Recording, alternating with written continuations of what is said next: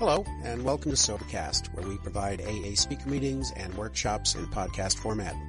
We're an ad-free podcast, and if you enjoy listening, please help us be self-supporting by visiting Sobercast.com, look for the donate link, and drop a dollar or two into our virtual basket. We hope you enjoy the podcast. Have a great day. An alcoholic. Through the grace of God and fellowship of people like you and sponsorship, I've been sober since February the 4th, 1964, and for that I'm grateful.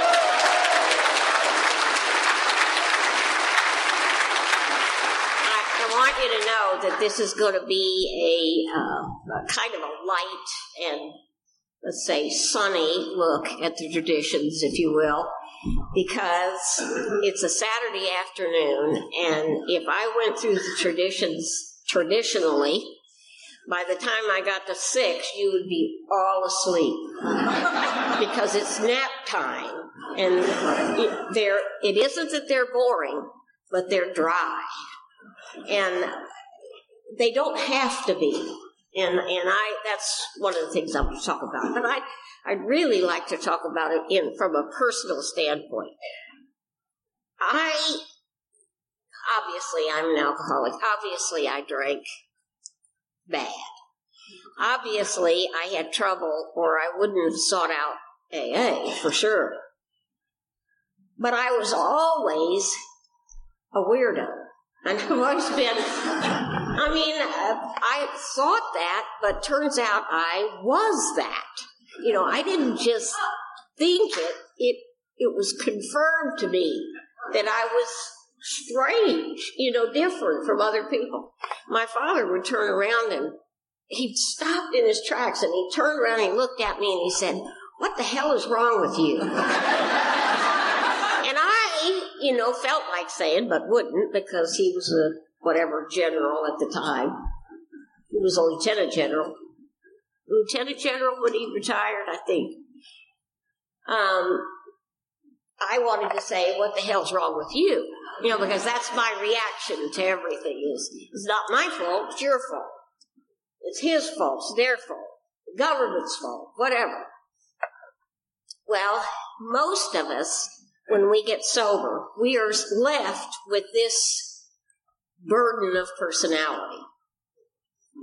And really, what it comes down to is my ego is not my amigo. because ego is the bottom line of this stuff. This whole, these 12 traditions are, right over here, are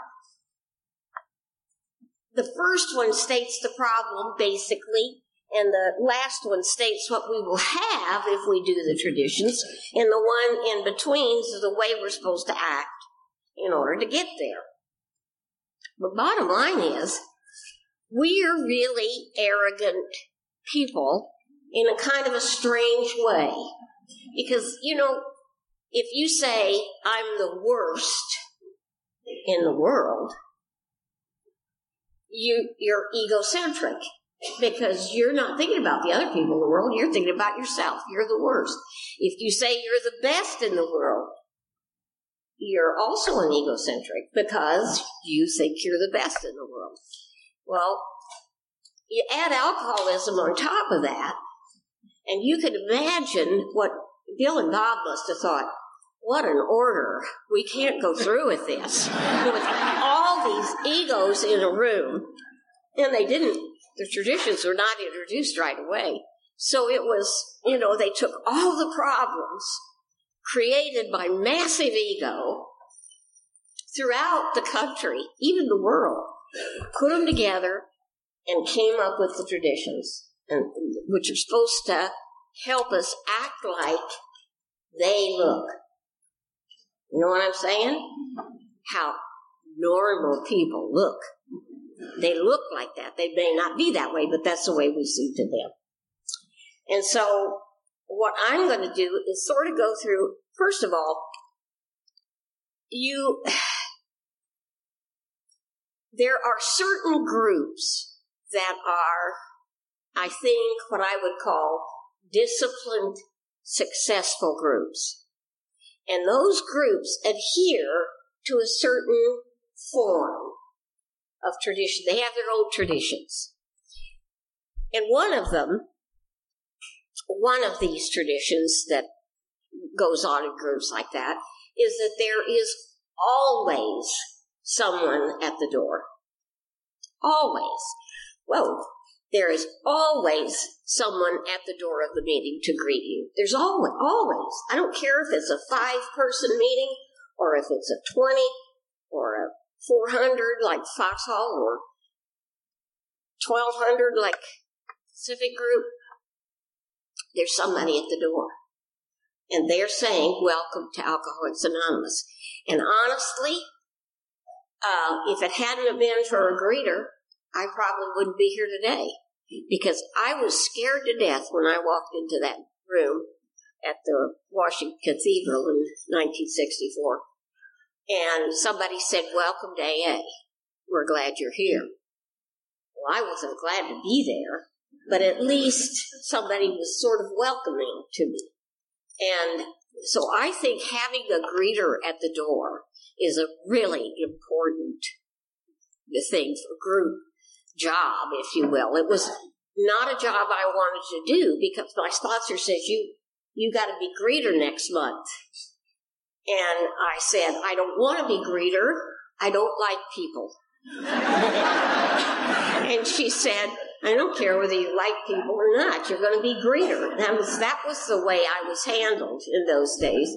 No, you know, no kid gloves for me.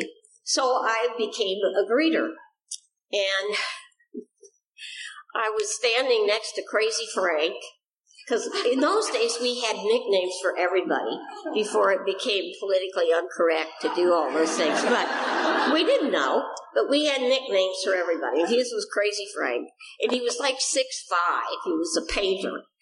And uh, so I said to him, my sponsor said, if you can't think of anything, talk to the guy next to you who's greeting. So I turned to Frank. Now Frank's six five, and I'm, you know, five two. And he says, I said, so Frank, it must be nice for you being so tall. I don't know what else to say. I had, wasn't used to conversation. Just pass me a drink, I'll converse. Anyway, he looked down at me and said, Why? You know, and I said, Well, you're a painter, aren't you? Said, Yes. He said, Well, you probably don't have to use a ladder to reach the ceilings. and he went just like, like that. And all of a sudden, he was not so scary anymore. He wasn't crazy anymore. He and I were the best greeters ever that they'd ever had at this meeting. It's that important. I mean, that's, and I didn't want to do it because I didn't like people, but my sponsor made me do it. Now, looking at the traditions, once again, I reference over here, looking at these is like doing this. It's like putting on a new pair of glasses. I'm so glad I remembered these glasses. It's like putting on a new pair of glasses because you can see things in a, just a slightly different way. I've got all this junk up here, and I won't even use half of it. But don't worry, it won't take long. I love Earl and Flo. Do you ever read the comic strips, Earl and Flo? Do you read comics anymore? Nobody reads comics? Well, they're all online, I guess, aren't they? Oh, God, newspapers. I, we get two newspapers a day we're making up for people who don't buy newspapers, I guess. anyway, Earl is the old crabby old man, and the reason I started reading it is because he looks like Dick. he does. He looks. Just you tell me if he doesn't. I'll show you this. And and so Flo is cooking, and he Earl comes up and he says, "I think Clyde is sore at me for not loaning him my good rate." And so Flo says, Why wouldn't you? And Earl says, I just don't like loaning my stuff out. I guess maybe it comes from me being an only child. And Flo turns around to him and says, You weren't an only child. You had brothers and sisters. And he turns to her and says, Yeah, but in my mind, I was the only one that mattered. That's why we need traditions. Because what we have when we walk into a room is we have the only one that matters in a room of 300 people.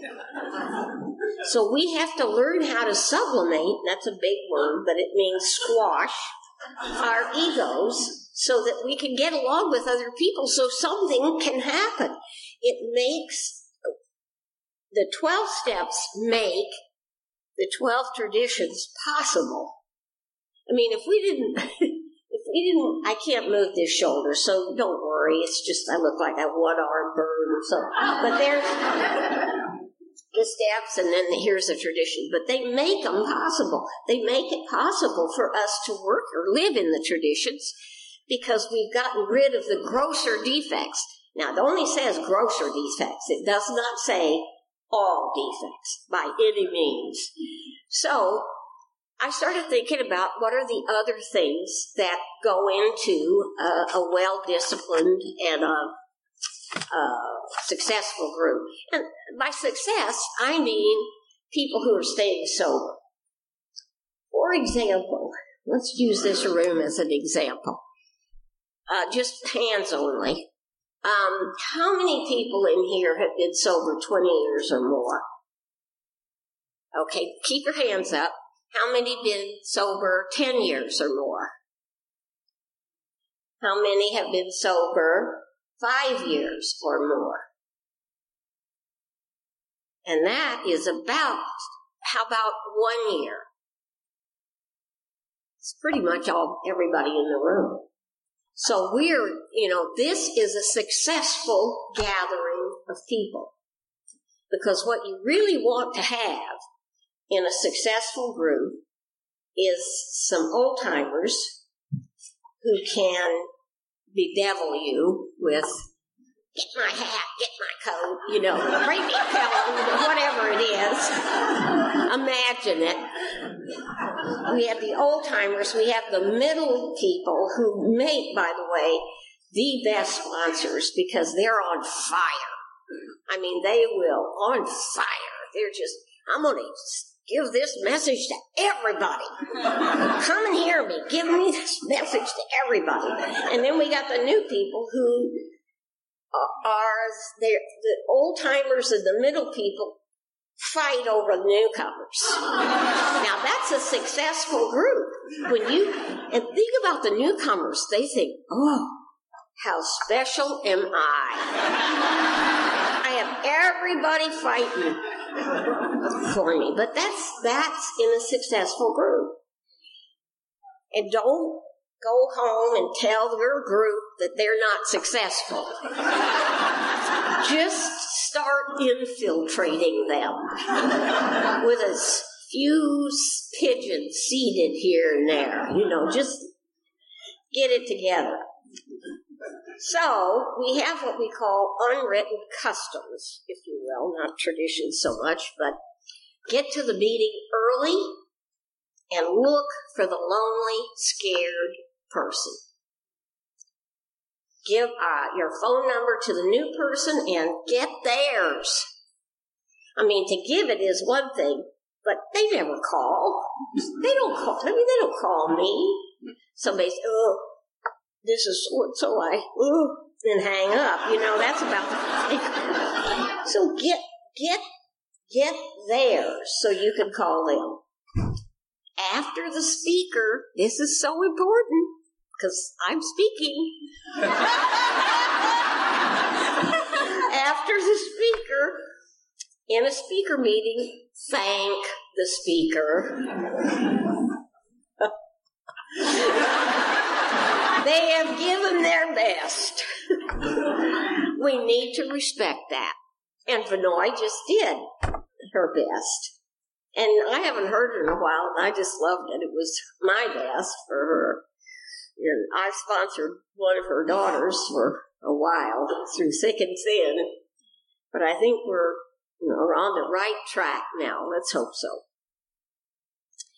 When we are speaking at the podium, dress up, not down. I personally wear a skirt or a dress when I'm at the podium. If I'm at my home group, the same is true. If it's not your home group, that's up to you. When you walk into a meeting where most people are wearing shirts and maybe a tie and a sport jacket, if you walk in there and you're not, if you have a tie, you know, one of the things that we do in our group is, one of the groups, is that once a year, everybody who has extra ties or doesn't want them anymore brings all their ties to the meeting and shirts and, and jackets and they put them up on a table and anybody can have them. If you don't have one, you can pick one up. And we've got people who are, because of our jail work and institutions work, which is another thing that successful groups do, is to go to, into jails, take meetings into jails and institutions. They don't have any money and they don't have clothes like that, but they can go and pick up a jacket and a shirt and a tie. And I'll never forget it. Just really brings tears to my eyes now when I think about this guy who had just gotten out of jail. And he, I know exactly where he sits. He sits right in front of my husband and what we call the Legion of Walnuts over on the side. They're all so old, they're ready to crack, you know, that kind of thing. He sits right in front of him and he said, Do I look good? Do I look okay? I said, You look great. You know, he's still looks like a jailbird, but he's got on a suit and tie, you know, I mean he's he's getting there. We dress appropriately for the meeting. There are different customs for different meetings. Do as they do, unless you know that there's a better way. I don't insist that the people I sponsor do it, but I do it myself. I try to be a visual example. And that's true for all of this. It's true for any of us. I have a bad cold, and I don't feel all that good. So feel sorry for me. no, that's stupid. I could feel sorry for myself, and later on I will. Not right now. Don't curse. Oh, that's so hard for me. I really like to use inflammatory language as oh just to wake everybody up you know or whatever. I just it just comes out of my mouth sometimes but i'm trying very very hard not to do it. I think i've been fairly successful this year. And i'm not talking about the really bad ones but you know something anyway Be a verbal example. Now, these are the people in a group who are following these particular traditions. Be a verbal example. If I have to be very curious, cautious with this one, I like, oh yeah, I like to drop a little something in for emphasis. My dad always said that swearing was for conversational cripples. I hate to hear ugly words coming out of the mouths of really pretty girls. And I think that's another reason for, you know, when you're in a group that has that ethic, that tradition, um, it's good to follow. It just, it's not going to hurt you. You can go back out and pick up all the filthy words you want after you go somewhere else. But when you're in the meeting, respect what that meeting stands for. I always have a job at the meeting. It's an unofficial job or an official job. And I am, at the moment, I'm cleaning up the women's bathroom. Nobody knows, well, now they do, but nobody knows that I'm cleaning up the bathroom. But women, uh, we, we dry our hands, which, which reminds me of something. Why is it we have to sit down? I know why, but it's really annoying, you know, because the men are going in and out of there like Jack Buzzsaw. And here, here we are still standing around. I, have always resented that. Uh, so I have the unofficial job right now of picking up paper towels off the floor because women pull out, not everybody, but they pull out paper towels, wash their hands, pull out paper towels from like, and just sort of fling it at the trash. And most of the time, those things are in the wall. See, I've made a study of this. in the wall, so it bounces off the wall and lands on the floor. So I go in after the meeting and pick up all the towels that are on the floor and put them back in. It it comes along, it's the same thing as leaving the place better than you found it. Because our good name as AA members, our good name as an organization, might rest upon the fact that we keep it cleaner than when we went in there. And a successful group, a person of, that a successful group of AA is doing those sorts of things. They're respecting their neighbors. We've had this past three weeks, I think, we've had two seizures and one fall. So we've had the rescue squad there three times, but nobody ever know because they the the driver who was driving the thing says, "Shh, this is AA. You know, so they came in the back door and carted this person off. And maybe he is too, I don't know. Okay, when I am here, I must I should be in the room. When a successful group encourages people to listen, not talk. You got one of these and two of these. You gotta listen. Be in the room. I do not talk while the readings are read. Well, that's hard for me too. But I, I, I do, by and large, it goes on around me. But you know, that's my business to take care of. or when the speaker is speaking, I have to be constantly on guard. I am a chatty Cathy kind of person, and I am.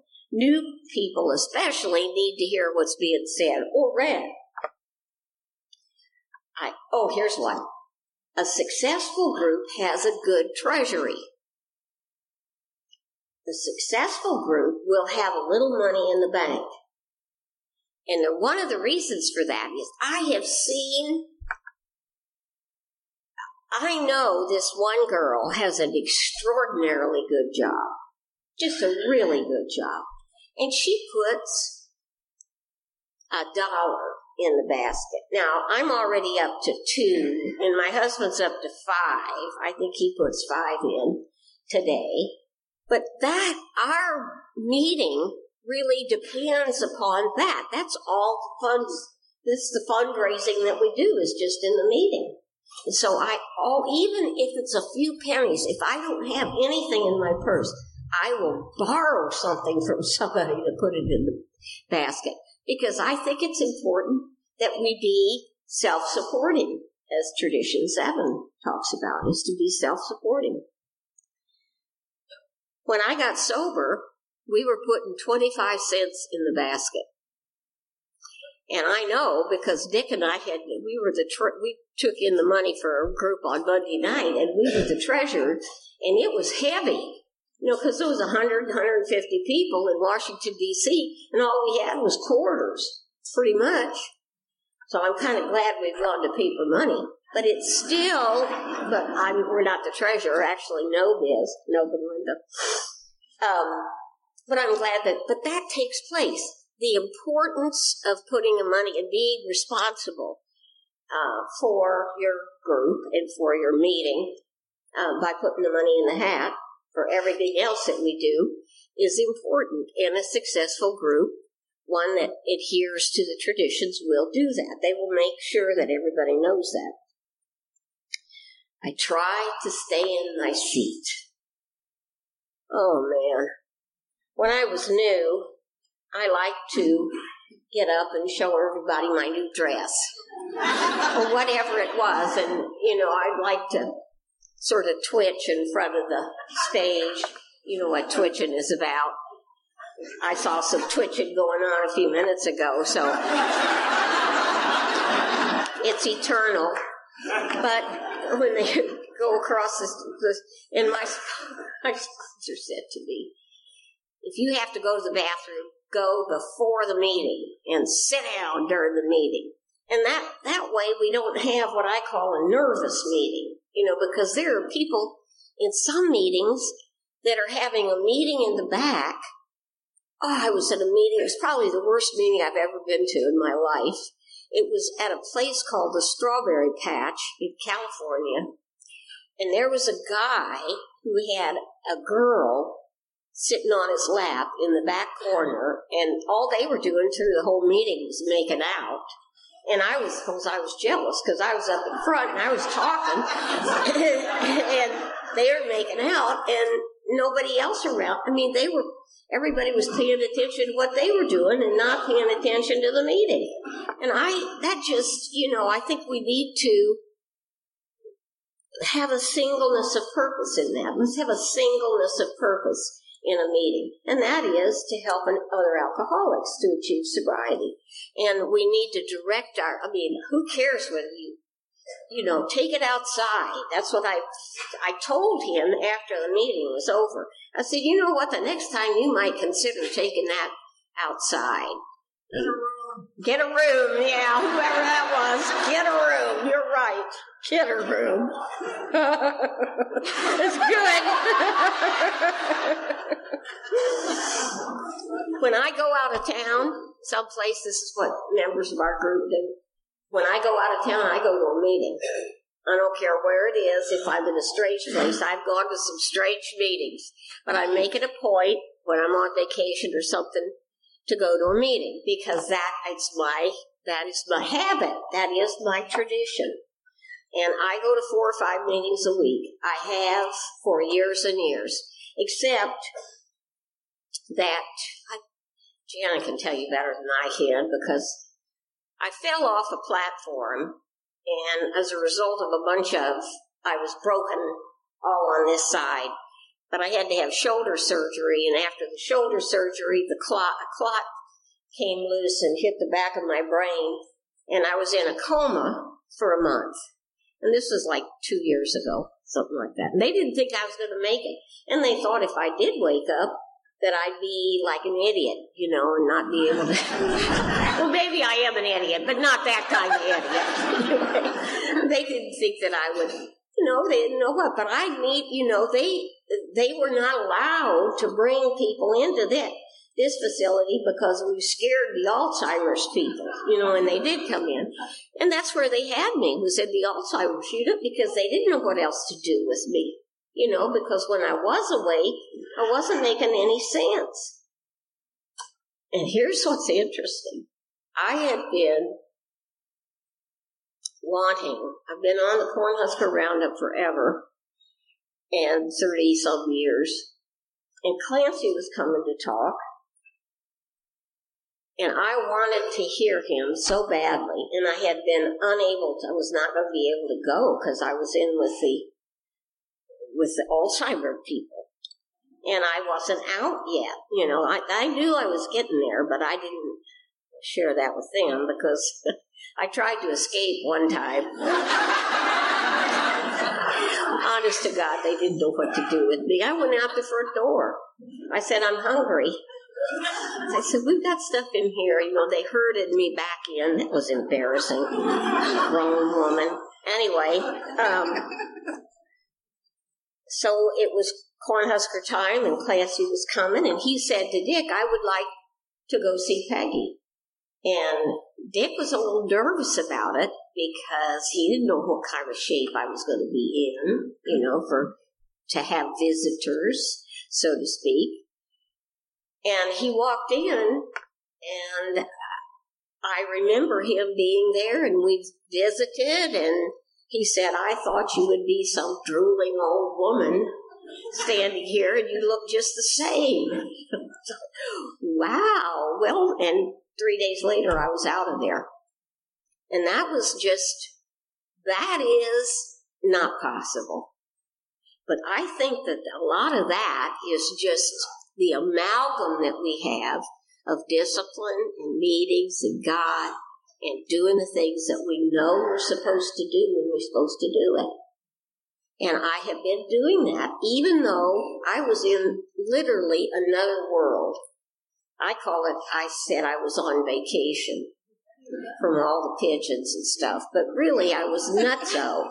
You know, I was just, there was a different part of my brain was functioning, I suppose. But whatever it was, I got the same old brain back. And so, you know, today it's fine. There have been no residuals that I could tell, maybe a little bit, but uh, not much. But I really believe when he walked into the room and he was somebody who was important to me because my sponsor, 40 years, had died. And I had looked around the country and could not find a woman who was sober longer than I was who was still active in AA. Now, there are lots of nice, good women, and they're cookie bacon, grass mowing people. I'm not a cookie baker and I'm not a grass mower. I'm just, I'm an AA member and I'm a worker. Um, and I, and I do stuff like that, but I'm, they hide at home somewhere, and I don't. You know, I don't never have have done that. When Jim was little, our son Jim, we took him to AA meetings, and there was a crib in the corner room. You know, we we found ways to do that, and I'm imploring, and I know because my kids have had kids, and I know what it was like for them, and they traded off meetings, and you can make it work if it's your if it's this is your life you can make it work. And that's what is encouraged in these successful groups is that you can make it the primary purpose. You can make it work. And that's what that's exactly what i what i did. But i was but i already knew that when all of this happened. So i didn't have to learn that the other thing is if go as a group to conferences and stuff like that because it gives you an idea of the global aspects of AA. It's, it opens it all up. Um, because when I, I know that when I got sober, I got sober in Washington D.C. and that was, was the, you know, it was the height of everything. Wilbur Mills was getting sober. We made a 12 step call on him you know, Hughes was introducing the bill on alcoholism. It was just the, you know, the cat's pajamas there. It was just all stirred up, like they're not doing now, I might add. They're not passing nothing. Um, but they were. They were doing that, and it was a hotbed.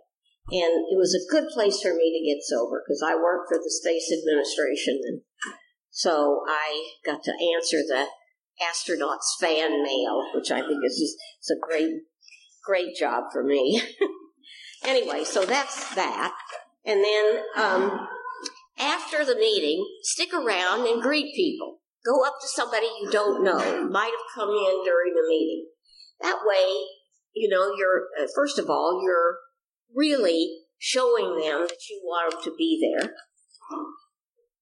And the second thing is, if they don't, if they might be new, you never know. I mean, in my day, when people came in, you knew they were new. I mean, they looked new. They looked like dogs on a freeway. You know, they were. oh, so happy to be here, you know. really bad. But today it's hard to tell. So they might even be new. They might be brand new. So we need to greet everybody. Try to go around and greet everybody. Because, for example, Foxhole and uh, the Pacific Group, I have been honored to speak out there. Um, you, there's a lot of people there, and you're supposed to go through the line and thank the speaker. So not just for the speaker, but for you. And it's important that we show that respect. Respect to the group and respect to the speaker and, and to the other people in the group. It really, it's really the right thing to do. If I miss a regular meeting, I make it up. Oh, what a concept. you know, somebody say, well, I'm not going Thursday or I'm not going Friday because some. I said, oh, good. Saturday night meeting is having a good speaker on Saturday night. It's me. No. no, but I make it up. I go to another meeting and I, I enjoy that because then I get to check up on them and see if they're doing anything wrong or, or whatever. I call I go, uh, I call my sponsor once a week, and I did call him Thursday. Uh, I got Clancy after I couldn't find the woman, and uh, he's made a very good, deliberate sponsor for me. You know, I know that if I need to get a direct answer to something, he'll give me a direct answer. And I've been out to the mission, and, uh, you know, I just, he, you know, I'm 77. Dick is 83. Clancy is 87. And I don't know how old Benoit is. I won't ask her. well, I don't know. Oh, 74. You know what? In 10 years, we might be gone. I mean, it, it happens, you know, we do die. And we need people to be here to, to people these successful and disciplined groups. And if they, if you don't pick up the, if you don't pick up the flag, who's going to? It has somebody in here or in other rooms like this has got to pick up the flag and wave it around. You know, be a firebrand. Even if, if they talk about you bad, good. That's a compliment. That is a compliment. If possible, we take our sponsors to dinner on our anniversary. I guess I owe you one then. Now we go, the group goes on AA moves. Oh, and have you ever been on an AA move? Oh, it is like a fire drill. I mean, you go, you have maps, and you have right after the Sunday morning meeting, they give out a map, and everyone goes like a bunch of termites to this to the house that is being abandoned. And within, I think, in our house, we had a four thousand two hundred square foot house. And it was empty in 13 minutes. That's how they got it out of there. And for nothing, for free. So it's great because you get to see their underwear and everything. you get to see what kind of furniture, what kind of dusting they do and everything. It's really hysterical. That's why I go on AA moves. it's not spiritual, it's prurient interest, I guess take time to go to people's anniversary celebrations. We have celebrations of 5, 10, 15 years, so forth, after, usually on Friday night. And we take time, a little bit of time to do that because someday, somewhere, sometime, your presence might be just the thing that they remember. You know, well, at least they came to my anniversary. Uh, there is a, a level of support that really, it really makes a big difference. It's made a big difference to me. Take a road trip once in a while. Get a bunch of crazies together in a car with the new man on the hump.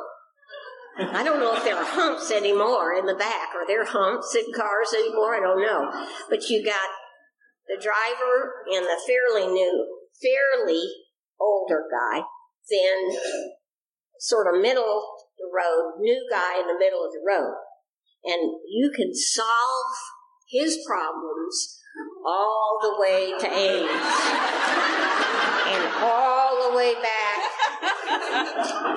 and then you can forget your problems uh-huh. because you're helping him with it, and he's terrible. I mean, he is in bad shape. His wife is going to leave. I can't live without her. And the next thing you hear is, I'm going to kill her. You know, so you don't leave, but let me shoot you. You know, it's, it, it's new. They're new people, you know, and so when you get out of that car, you don't have any problems. you got his problems. So it's great to take a road trip. Turn off the cell phones. I remember the first time I heard a cell phone go off in a meeting. Clancy was there. When I was president, anyway, Clancy was there, and he said, Oh, someone has a cell phone like that was the only thing, one in the whole world who had a cell phone. But it's it's annoying, and it's you could mistake it. You know, you can have it on uh, full blast and not remember. But most of the time, it's I always try to check before I sit down or go up to speak or whatever to turn it off. We use our last names and sobriety dates. Half from the first time I got sober, when I was first sober. Um, and the reason for that was that we got sober in, in the nation's capital, and there were, uh, well, I mean, there no, you couldn't look me up in a phone book. So we, that's what they told us. Use your first and last name. You'll be fine. You know, it's not going to hurt you. Never has. Never has. And people have actually gotten a hold of me through that from all kinds of places in the world. You know, something that I would have never expected. And so there's an there's a trust and an intimacy that develops in these structured groups. And there's a there's a reliance on each other that develops in these groups. And that's what I always I always wanted a safe, well lighted place. And you can gradually build one of those around you in that kind of group. Now, I don't know if it's successful in other groups. I just know that if there isn't anybody at the door, it doesn't start off on the right foot.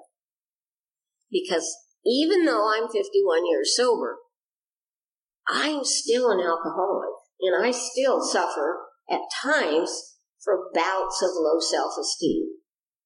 You know, I I got an ankle that looks like a U in the plumbing thing. It's like crooked, very crooked. And I can think about that and think about it and think about it, but you know, I you don't care. You just want to hear the story behind it. You know, it's okay. And so, you know, I really I want to be part of you. I want to be there for you, any of you. Not all at once, but any of you that might, and I, and you might be able to help me. I mean, there's always going to be somebody who help me. We sing happy birthday to people when they get their chips, like we did today when we got the cupcakes. And thank you whoever got the cupcakes. I don't know. But I thank you because you did get me chocolate, and I'm really glad that. I don't like chocolate. Um, if you are sober 10 years or more, we stand up. I don't know why. I know why. Because a newcomer in our group who'd been sober like two weeks was so overwhelmed with the awesomeness of the fact that this guy had five years of sobriety that she shot to her feet. And, you know, we're all like lemmings and we all jumped to our feet too. and we've done it ever since, you know. Thank you, Susie. Um, so, and it, but it's good. It's, it's just kind of another thing of the group, another thing of the group, that's all. Um, and, okay. See, I told you. It's not so bad. All right, there's a. This is something that I found, and I don't really know where I got it from because I've got little bits of pieces of stuff all around. But this is a this is a, a thing that I would use as an It's called An Apologia for My Life. And it's by Sam Shoemaker from uh, the Oxford Movement. And he wrote this, and I think it is, this is, I'm going to end with this because I think this is the ultimate um, purpose for this well organized and disciplined group. I stand by the door. I neither go too far in nor stay too far out. The door is the most important door in the world. It is the door through which men walk when they find God. There is no use my going way inside and staying there when so many are still outside, and they, as much as I, crave to know where the door is. And all that so many ever find is only the wall where the door ought to be. They creep along the wall like blind men with outstretched, groping hands, feeling for a door, knowing there must be a door, yet they never find it. So I stand by the door. The most tremendous thing in the world is for men to find that door, the door to God. The most important thing that any man can do is to take hold of one of these blind, groping hands and put it on the latch, the latch that clicks and opens to the man's touch. Men die outside that door, or starving beggars die. On cold nights in cruel cities in the dead of winter, die for what is within their grasp. They live on the other side of it because they have not found it. Nothing else matters compared to helping them find it and open it and walk in and find Him. So I stand by the door. Go in, great saints, go all the way in, go way down into the cavernous cellars and way up into the special attics. It is a vast and roomy house, this house where God is. Go into the deepest of hidden easements, of withdrawal, of signs, of sainthood. Some must inhabit these inner rooms and know the depths and heights of God, and call outside to the rest of us how wonderful it is. Sometimes I take a deeper look in. Sometimes I venture in a little further. But my place seems closer to the opening, so I stand by the door. I admire the people who go way in, but I wish they would not forget how it was. It's a real admonition for us. I wish they would not forget how it was before they got in. Then they would be able to help the people who have not yet found the door, or the people who want to run away again from God and from AA. You could go in too deeply and stay too long and forget the people outside. As for me, I shall take my old accustomed place, near enough to God to hear Him and know He is there, but not so far from men as not to hear them and remember that they are there. Where? Outside the door.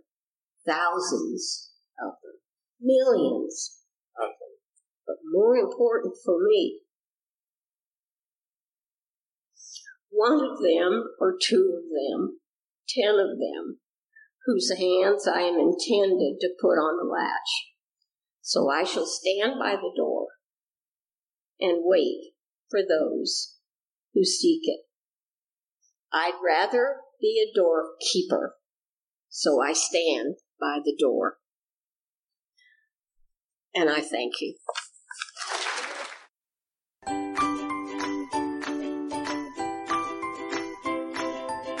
Thanks for listening. I hope you enjoyed the podcast. Sobercast is ad free, and we'd like your help in order to keep it that way. So if you'd like to help us be self supporting by pledging a dollar to a month, visit Sobercast.com and look for the donate links. Thank you very much.